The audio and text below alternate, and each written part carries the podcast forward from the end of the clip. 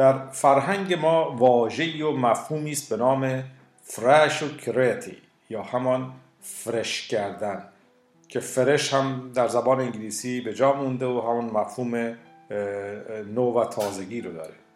و میشه گفت که از همان زمانهای دور انسان اندیشمند با این پدیده آشنا بوده و طبیعی هم هست. زیرا که گذشت زمان رو در تن و روان خود می‌دیده و حس می‌کرده. و به اون حالتهای دورانی یا سیکلی خود و طبیعتش هم آشنایی پیدا کرده بوده. و خب البته همیشه هم آرزوی هموار تازه بودن رو جوان بودن رو با خود داشته.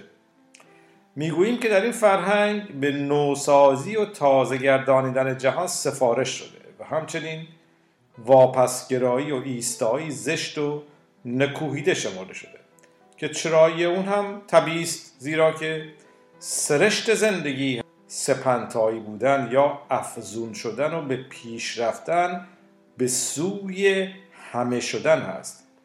و انسان طبیعی و سرشتین هم خود به خود با اون همراه است و هر گونه ایستادگی و راه بند داشتن و گذاشتن در این راه خودش کاری است خلاف سرشت و طبیعت.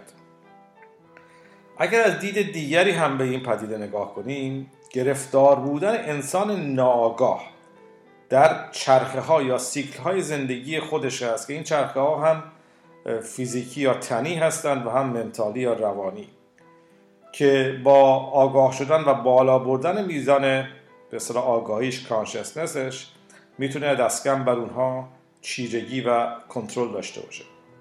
و نه اینکه گرفتار اجباری بودن یا کامپاسیونس بودن بشه. در فرهنگ بنیادین همواره و در جابجای متون کهن تکرار شده که پروسه و فرایند فرشوکرتی همیشه جاری است و ما هم باید خودمون رو با اونو هماهنگ کنیم. خب شاید این پرسش پیش بیاد که پس پیری و مرگ رو چگونه میشه ارزیابی کرد؟ که باید گفت اون هم خود گونه ای از زایشی نو هست و به دور انداختن تن پیر و فرسوده و رسیدن به امرتات یا جاودانگی.